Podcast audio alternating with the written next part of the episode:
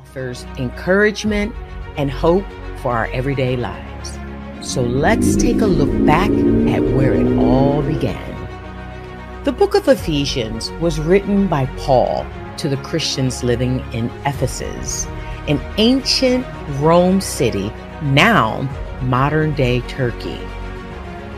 The book contains Paul's teachings on faith, obedience, and how to live faithfully as individuals and as a Christian community.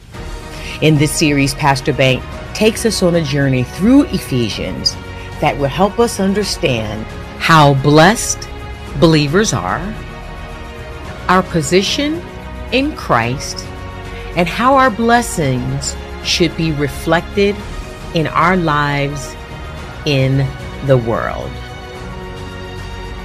Remember this God can use us to do His work in this world, no matter where we are or what struggles we may face, as long as you are seeing yourself as God sees you.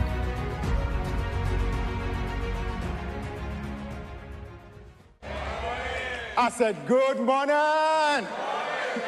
Hallelujah. Glory be to God. Amen. We want to welcome everyone this morning, those of you in the sanctuary, to this message from Go Church in Lawrenceville. And to all of our friends and families online, we welcome you as well. We thank God for you. Remember, we're a Jesus community. We are building a Jesus community to serve the world. And yes, this is the first Sunday in December. A December to remember. I pray that you will indeed know that God will do something significant in your life this month. That it will become a memorial that you will remember for life to come in Jesus' name. Man, we're in for a treat.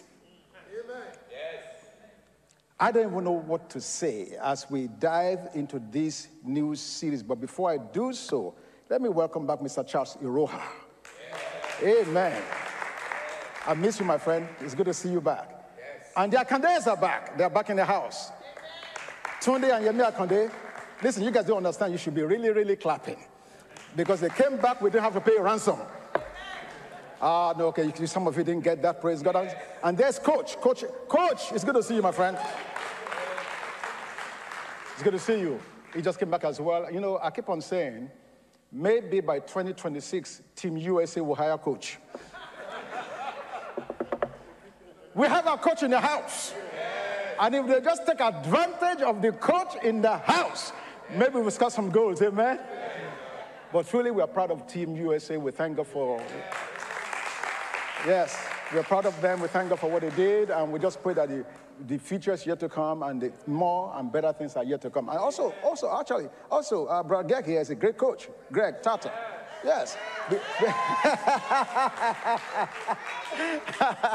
Between Coach and Greg, man, US has got it made. They got, they got it made.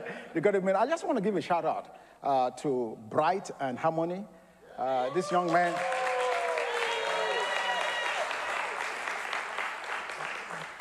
For those of you who don't know, this young man, Bright and Harmony in particular, along with some of the other young people, they really help us when it comes to the technology to make sure the live stream goes on.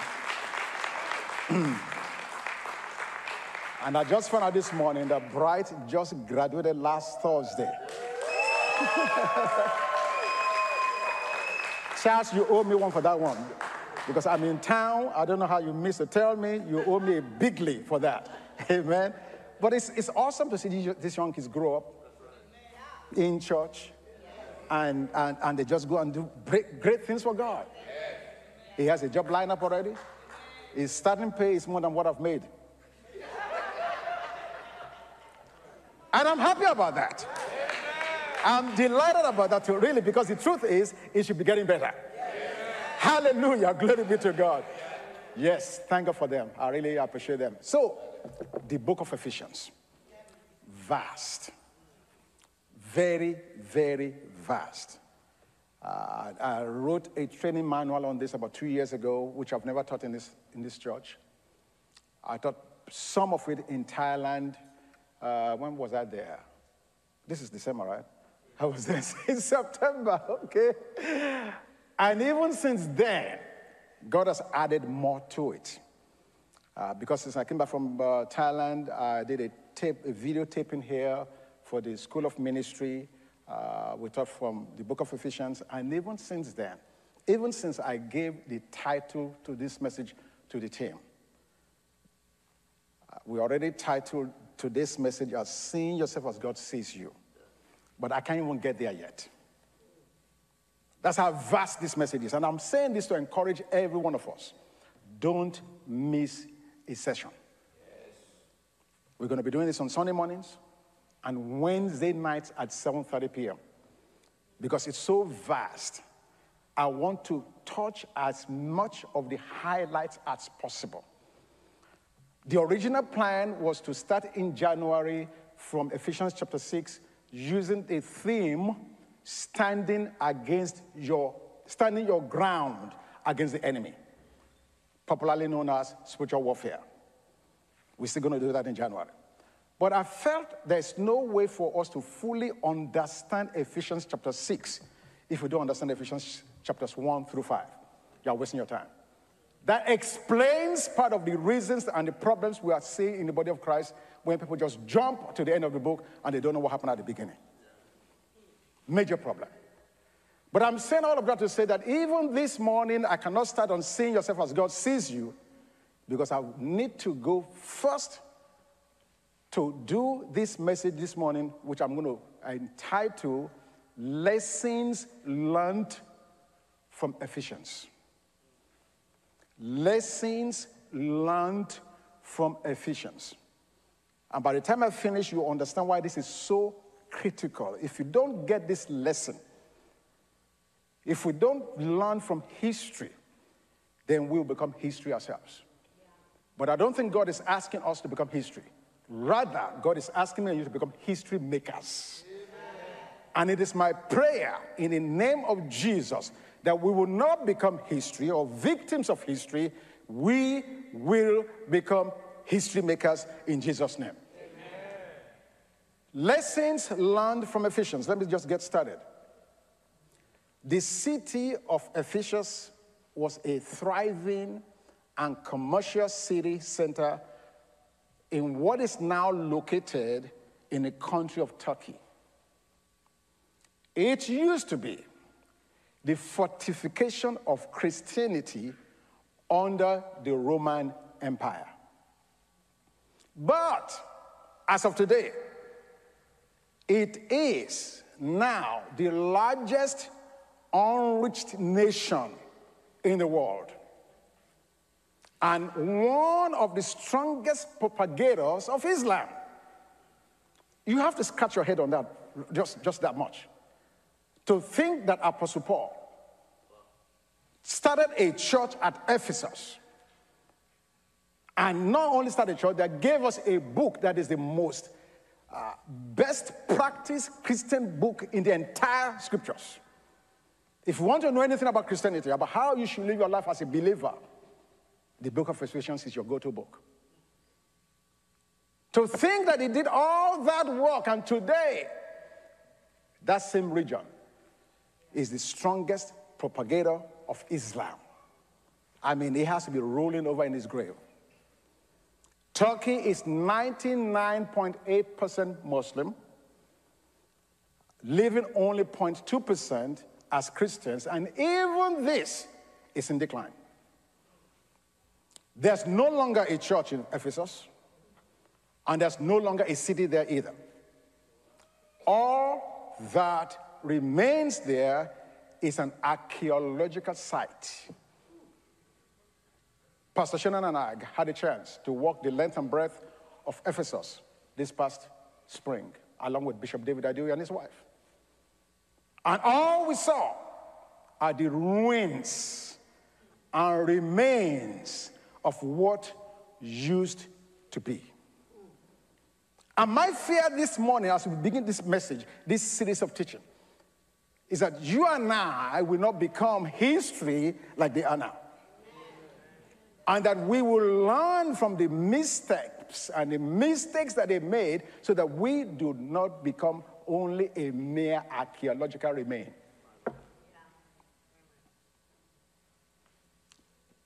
While we were there, we lamented and said, How?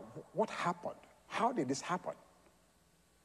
And I remember the last day that we were in the country, as we sat in the hotel room to debrief before we left. Bishop Adeoye was still very troubled by what we had seen and just realizing that all of this great truth that we now have, all of the great things we've learned from the scriptures, came out of this place that's now nothing but just ruins. And I remember Jesus speaking forth and saying through me that Jesus made a promise and a commitment. And that is that I, Jesus, will build my church, and the gates of hell shall not prevail against it. And this morning, with every fiber in my being, I'm confident that Jesus, who had begun such a good work, he will perfect everything that concerns you and I and his church in Jesus' name. Now, Apostle Paul started the church at Ephesus on his first and second missionary journey, which we can read this in Acts chapter 19, verses 1 through 10. I'm not sure if I'm going to read all 10 verses because of time, but let me just read a little bit of it. Acts 19, 1. And it happened. Now, this is interesting because you see, we are, we are looking at the book of Ephesus, Ephesus, but the background to the book itself is in the book of Acts. And if you don't recognize and understand this, you just read Ephesians, but you don't understand all of the important things that transpired that presented to you in Ephesians. Acts 19:1 says, And it happened while Apollos was at Corinth that Paul, having passed through the upper regions, came to Ephesus. So we see he came to Ephesus. And finding some disciples, he said to them, Did you receive the Holy Spirit when you believed? So they said to him, We have not so much as heard whether there is a Holy Spirit. And he said to them, Into what then were you baptized? So they said, Into John's baptism. Then Paul said, John indeed baptized with a baptism of repentance, saying to the people that they should believe on him who will come after him, that is, on Christ Jesus. When they heard this, they were baptized in the name of the Lord Jesus. Now the men were about 12 in all. Paul began with just 12. 12 in what will eventually become the strongest, greatest church in all of the New Testament. Some commentators have described the book of Ephesians as the Alps of the New Testament. You know Alps, A L P S, mountain range.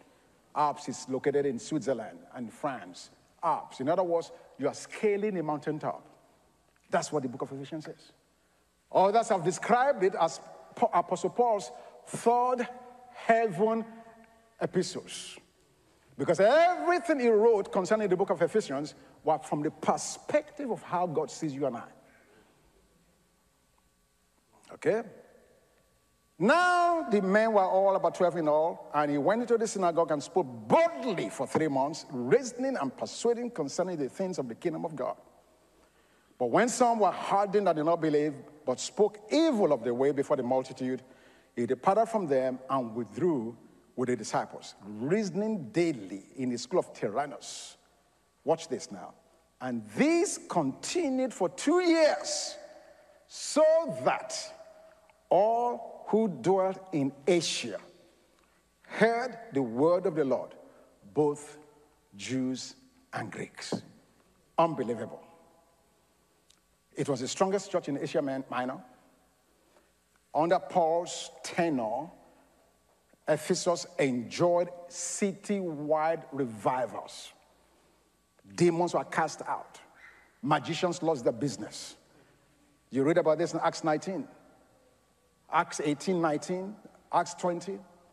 Demetrius, which was a false uh, prophet. I mean, this guy said, wait a minute, because of this Paul, I'm losing my trade. We need to, we need to take up this guy. We need to kick him out of town. City-wide revivals took place. They enjoyed the blessings of God. But watch this. Not only were there citywide revivals, not only did they enjoy the blessings of God, the church at Ephesus had the greatest depth of teachers of any church in the New Testament before, now, and forever. Let, let, let, me pause there for a minute. Paul started the church. and pastored this church at Ephesus for three years. This was the place where he stayed the longest of any of his church plants. After him, he brought in Aquila and Priscilla, heavyweight. After them, he brought in Apollos, heavyweight. After that, he brought in Timothy, heavyweight. And as if that was not enough, John, the apostle of love, also pastored at Ephesus. In fact, it was from Ephesus that he was eventually exiled to Patmos. I want to give you background because you need to understand. We must understand their mistake, learn a lesson from it so we don't become history, so that we can be history makers.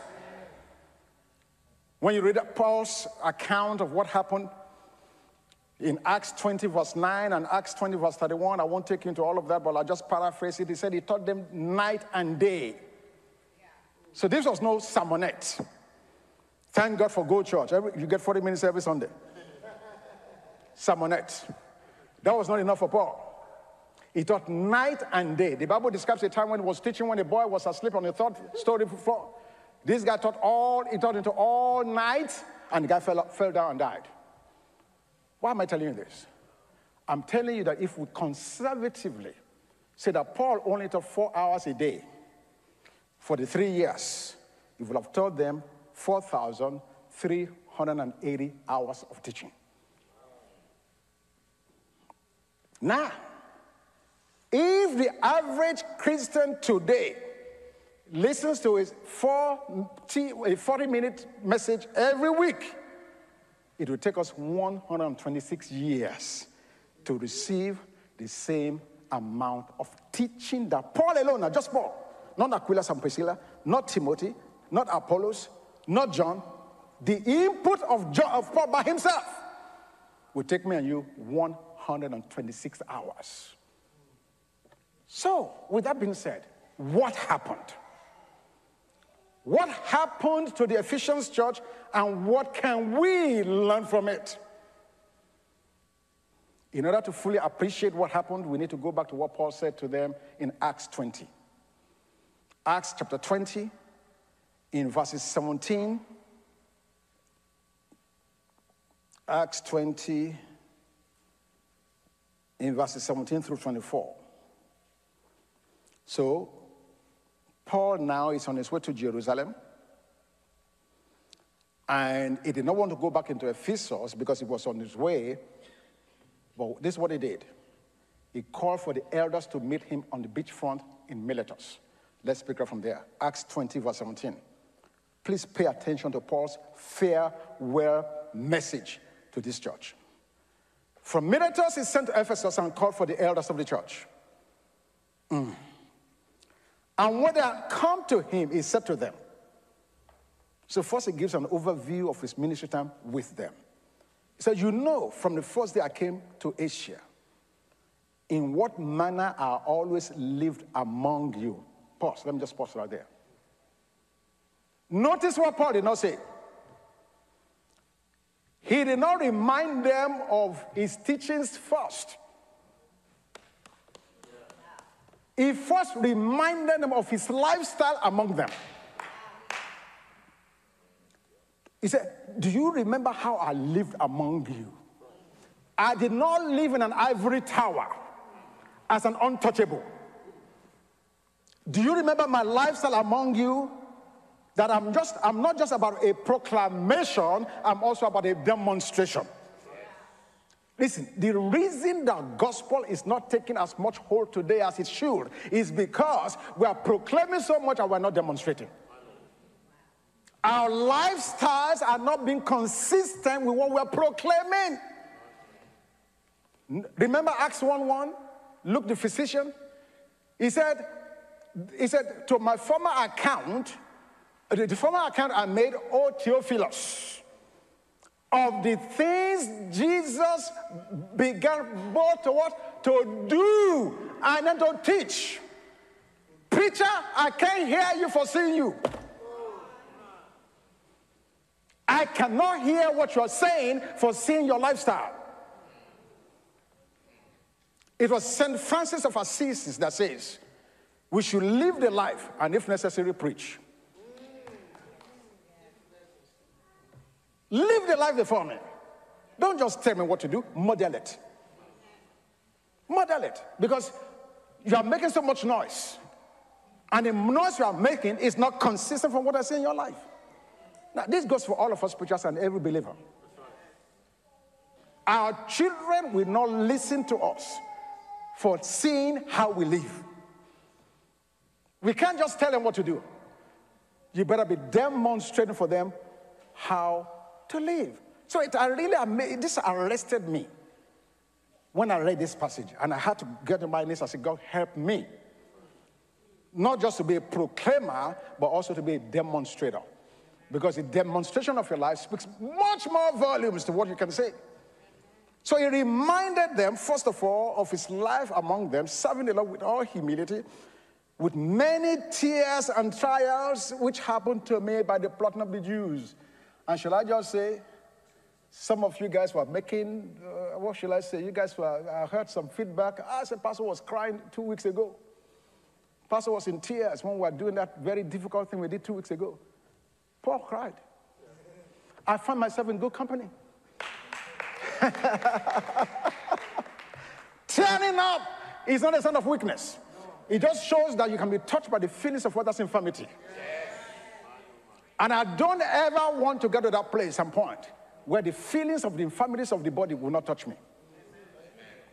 I don't ever want to be insulated from that. Bible talks about how Jesus travailed with strong tears. Amen? Now, of course, I'm not talking about just weeping and just being a child. No, that's not what I'm talking about. But what we had to address here a couple of weeks ago was deep, was huge. And it was not pleasant. It wasn't pleasant. Okay?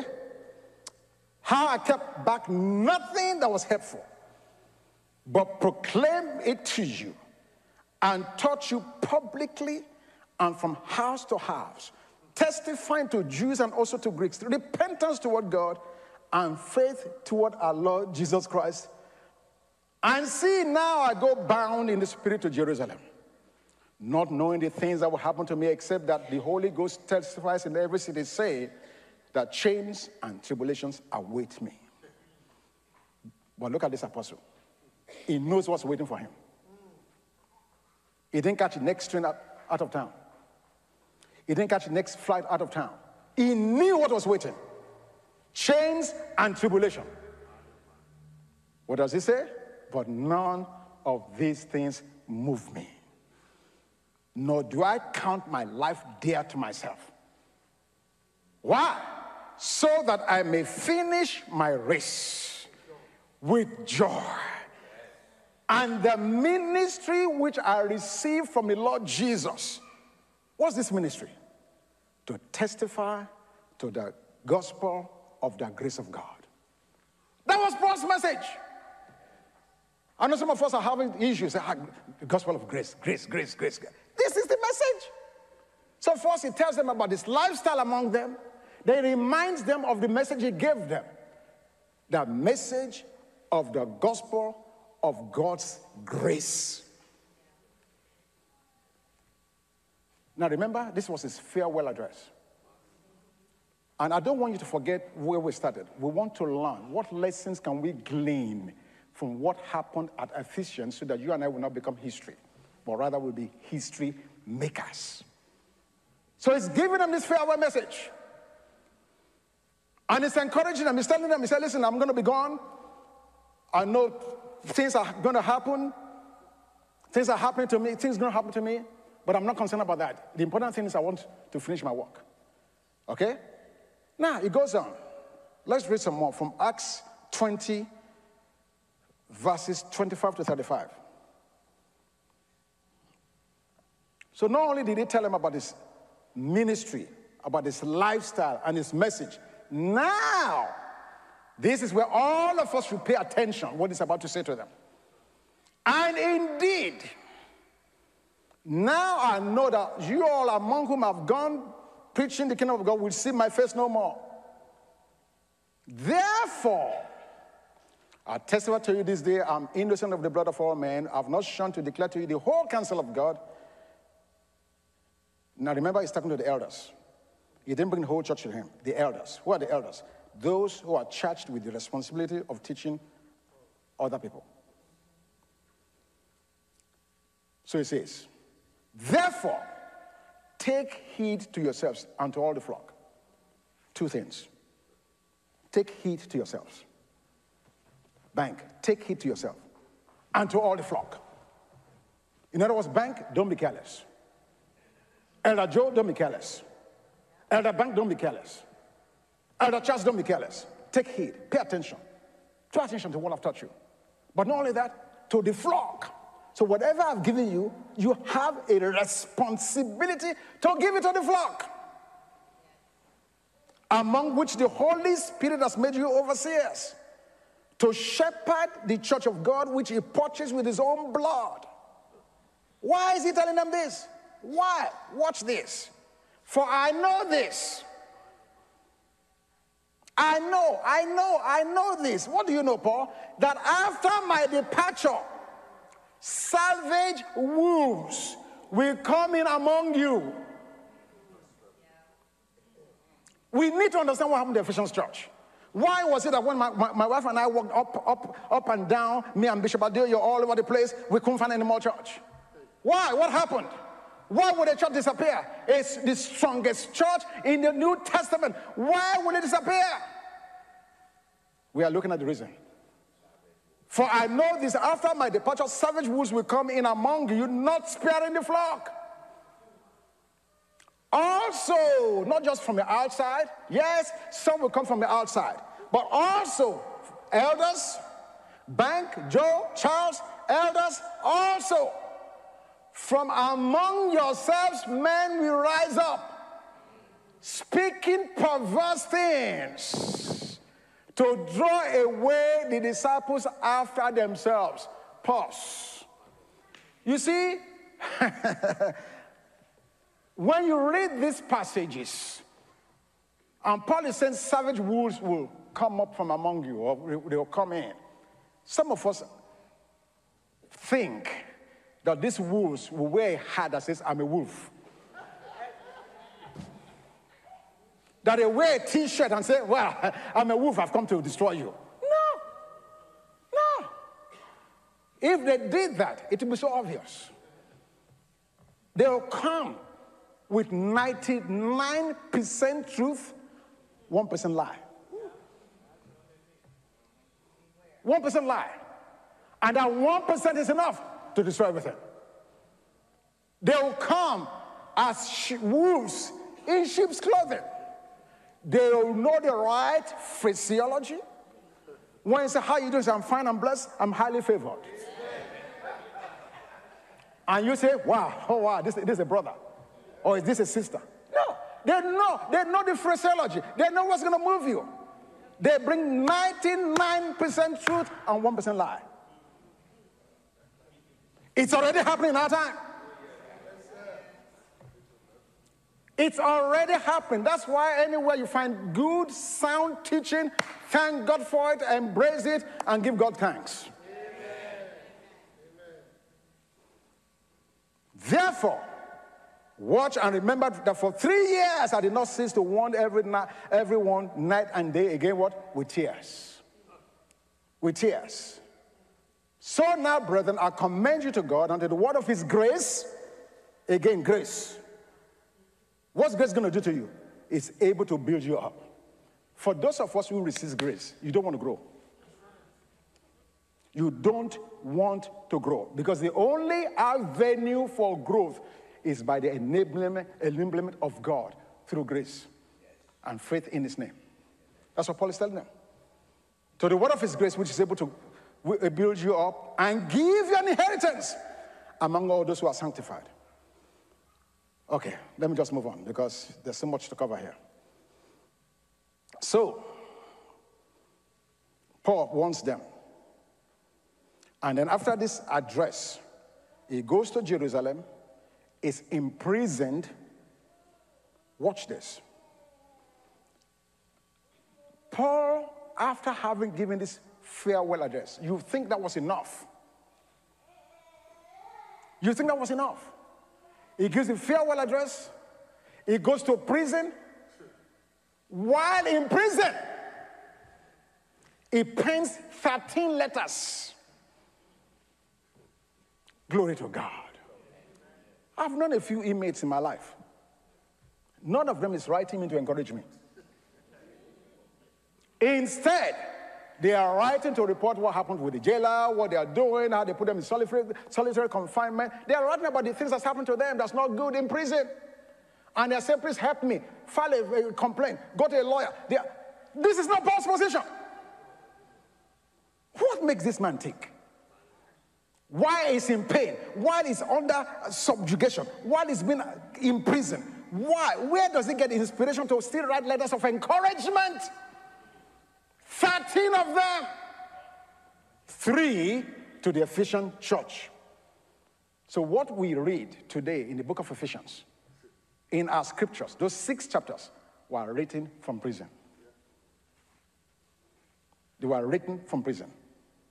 In other words, Paul felt the need to condense and summarize his three years with them at Ephesus into writing and then send it to them to remind them. But that's not all. Because for Ephesians, it's in three letters. What we have as the book of Ephesians, and then two separate letters to Timothy, his son, who pastored at Ephesians. So you have the book of Ephesians, you have First Timothy, you have Second Timothy. And when you read First and Second Timothy, Paul is shouting the same thing. In the last days, perilous times will come. The same warning. Now, it is worthwhile to read how he closed that Ephesians chapter 6 in verse 24. How did he close the book? Verses 23 and 24, Ephesians 6, 23 and 24. Peace to the brethren and love with faith from God the Father and the Lord Jesus Christ. Grace be for all those who love our Lord Jesus Christ in sincerity. Amen. Let me read that one more time. Peace to the brethren. Watch the next verse. And love with faith from God, the Father and the Lord Jesus Christ. Grace be with all those who love our Lord Jesus Christ in sincerity. It talks about two kinds of love in that passage. Paul ends this teaching, this incredible letter to the Ephesians, with two kinds of love. And this is where the church really gets mixed up. In verse 23, it talks about agape love from God and then in verse 24, it talks about my and your response to that agape love, our love for God. Uh, don't, I'm not sure you got it. I'm not sure you got it. It seals this letter by talking to them about two kinds of love the love you and I receive from God that now enables us to take that love we've received, to embrace it, receive it, and, and, and, and take it, and then turn around to be able to show love to God and to one another. This is the point. You cannot do verse 24 if you've not received verse 23. The church has been busy trying to love God and love God and love neighbors.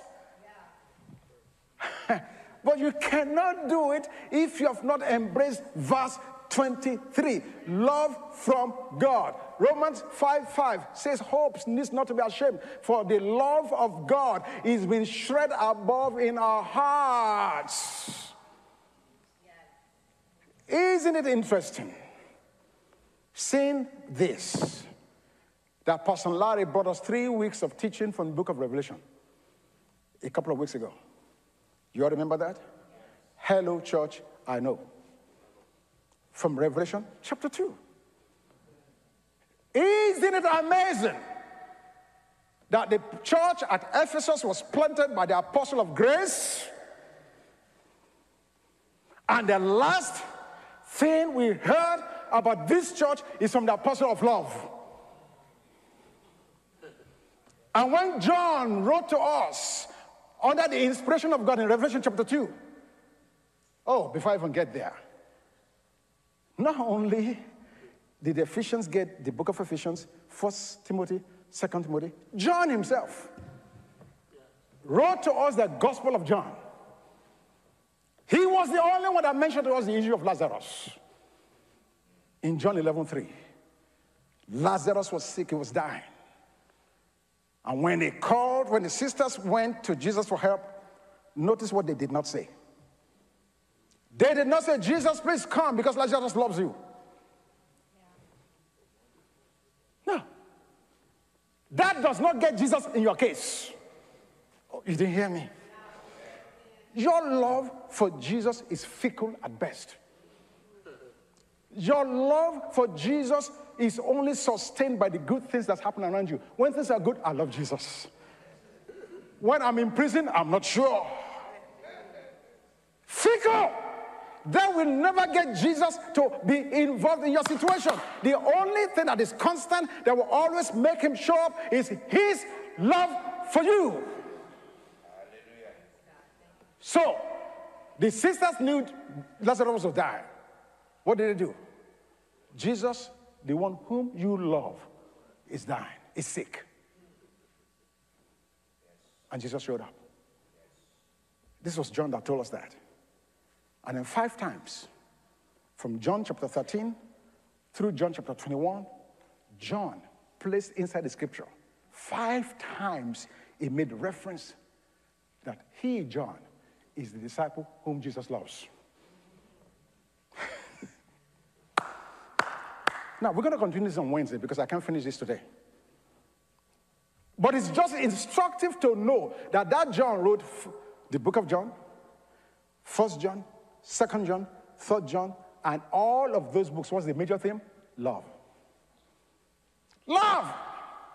The very thing Paul ended the letter to the Ephesians on love. And so in Revelation chapter 2, from the beautiful teaching Pastor Lana did for us two, three weeks ago. What was Jesus' gripe with the Ephesian church? The same Ephesian church. The last mention the last time the book, the church of Ephesians is mentioned in the scriptures, Revelation chapter 2. What did he say? I know your works. I know. You are busy. You are busy bees. You, are, you walk, walk, walk, walk, walk. I know. I know. You don't tire of walking. You walk, walk, walk, walk, walk. But in verse 5 it says, you know what? I have one thing. You have left your first love. And the message this morning to us is there are not two, two lessons from the book of Ephesians. No, there are not three lessons from the There's only one lesson from the book of Ephesians. And that lesson is we must return to our first love. One lesson. One singular thing that upended the church at Ephesus. They left their first love. And you may ask me, what is that? You see, the church at Ephesus started relying on their vast knowledge of the Bible. Ah, Paul taught us, yes. Timothy taught us, yes. Apollos taught us, yes. Just like we do. I went to T.D. Jakes conference. Ah, women that are loosed. What, don't you understand? I went to mend are loose. Ah, ah. Don't you understand? Kenneth Copeland taught me. Yes. Ah, Kenneth again? Yes. Ah, we, we, we became, many of us we are looking for cult preachers, cult personalities. We are not grounded in the scriptures. We are looking for human beings to, to, to, to give us uh, maybe a shot of adrenaline. And then they give it to us for 30 minutes and we, ah, yeah, I'm doing well. The Ephesian church relied on their vast knowledge of the Bible and their prominence as a Christian church. Ah, brother, when you go to church, Oh, I go to World Changers. Ah, yeah, okay. Ah, that must be good. Ah, yeah, where, where, where, where you attend church? Oh, I go to First Baptist Church of, Stock, of Stockbridge. Ah, yeah, okay. Yeah, yeah. Where do you go to church? So we, we, we, we, we, we rely on our vast knowledge the prominence of where we go to service. They began to look unto themselves rather than Jesus. As a result, many fell away. They began to look at what can we do as opposed to what has he done. What can we add to what he has already done? What can, what, what can, they began to think, ah, we are, we are, we are hot. So, what does it mean to live your first love? Hmm. This is what it means. They were no longer abiding in the love of God. Okay?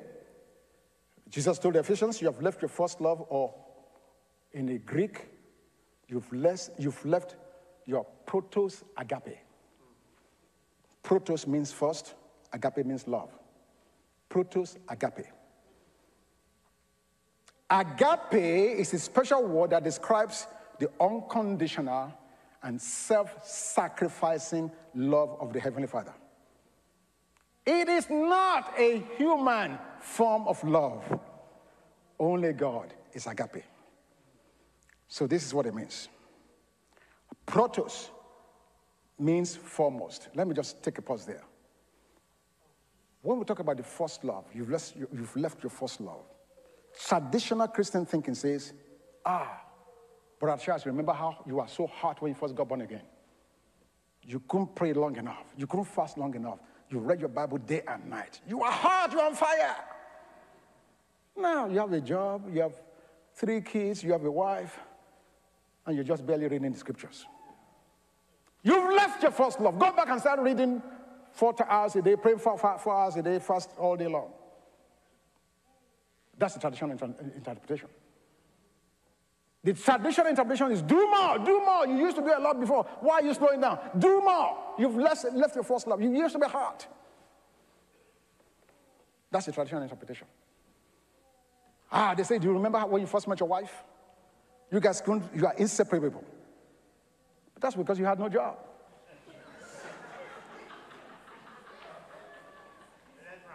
You had nothing to do. No job, no kids. Yeah, you're inseparable. Yeah, I, I get it.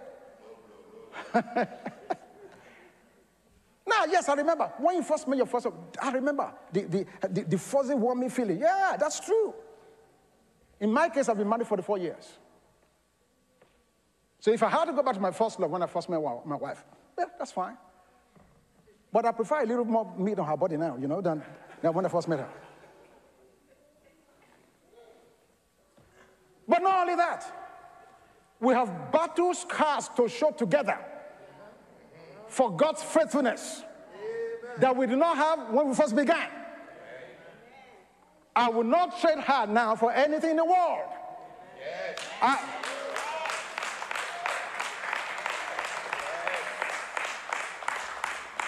why?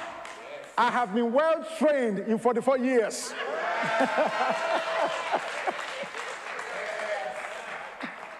but seriously.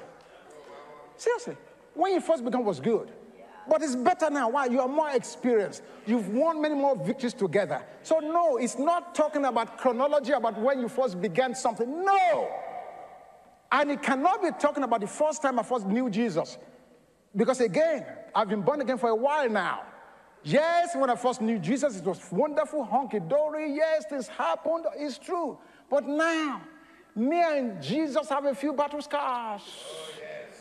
He's taking me through the valleys of the shadow of death. Yes. And I've fought, I've fought a good fight of faith. And I've come out on the other side of it. I know that I can trust him. I know he's faithful. I know he's good. I know he's wonderful. I know he's merciful. I know he's a great God. I know he's the Alpha and the Omega, the beginning and the end, and the first and the last. I know that now. I didn't know that then. Yes. It takes experience for you to know that. He's taking you through some things and brought you out. Yes. He took you in to bring you out. So you know, say, Jesus, I trust you. Yes. You are good. You are the, who you say you are. No, so it's not talking about the way we think what happened in the past. Protos mean foremost. So in the love equation, God's love comes first. He is the source of all love. And your first love is not your love for God, it's God's love for you. I need to bring this to a close here, and I'm going to pick this up on Wednesday. But suffice it to say, suffice it to say, when Jesus told them they left their first love, what he was saying to them is, You've forgotten how I loved you at the beginning. Now you think you need to add something to what I've done to you. The same thing that happened to our forefathers in the Garden of Eden Adam and Eve. In God's love, He made all the provision He ever, ever need. And the wolf or the serpent came in and said, No, God didn't do enough. If you really want to be like Him, eat this one. So the enemy made them think they were not self sufficient until they, they did something on their own. That's what upended the Ephesian church. They took their eyes off the God who blessed them with every spiritual blessing in the heavenly places. And they began to think, because of the false teachers that came in the church, that they needed to add something. And once you start adding something to what Jesus has done, you're already finished. Because then all of a sudden, things stop working. Lesson learned return to your first love. Protos agape. The Father God loves you. And as a result of Him loving you, you are now able to reciprocate. You are now able to turn back and love Him and love others. We're not saying loving God is not good. It is important, yes, we should love God. But the degree to which you love God is to the degree of the God, love of God that you've received. Yes. You cannot give what you don't have. You'll be operating in fumes. You'll be trying and striving on your own, and you will not accomplish much. Amen? Let's all return to our first love. Now, I'm going to pick this up on Wednesday because I want to show you on Wednesday night how and what, what makes it so difficult for me and you to receive the love of God. There are good reasons. And many of us right now, if I was to ask you, do you believe God's love for you? All of us say yes. We do say yes. But our actions indicate and show us that we don't fully believe it. Why? Perfect love casts out all fear. If I'm still afraid, I'm going to lose my job. If I'm, if I'm still afraid I'm sick, I will die. If I'm afraid that my wife will leave me, I'm afraid that my husband will leave me, I'm afraid that you, the love of God is not perfect in you. Just, just, just, just, just understand it. If you are still afraid of what tomorrow holds, if, if you are concerned about all of that, ah, I just showed you Paul. The man was in prison. And while he's in prison, what was he doing? Writing letters of encouragement. He said, I'm going to Jerusalem. I know what's going to await me there, but I'm not moved. Why is he not moved? Because the love of God in him is perfected. Yes. You and I need that. Amen. And until we get there, God forbid, we may become history. But that's not our portion. That's not our lot. God wants me to become history makers. And we can only become history makers to the degree that we understand the love of God, embrace the love of God, and begin to flow in the love of God. On Wednesday night, I'm going to show you the hindrances to the love of God. Then I'm going to show you how you can be, um, how, what's the word? How you can get, you don't have to get it, you already have it. How you can begin to manifest the love of God that's already in you. Wednesday night at 7.30. And all through this series, we're going to do Sunday morning, Wednesday night at 7.30. I don't know when we're going to finish. But that I mean, I don't know when this series will end. Because I really believe these messages will help us. Amen? God bless you. Thank you so much for your time.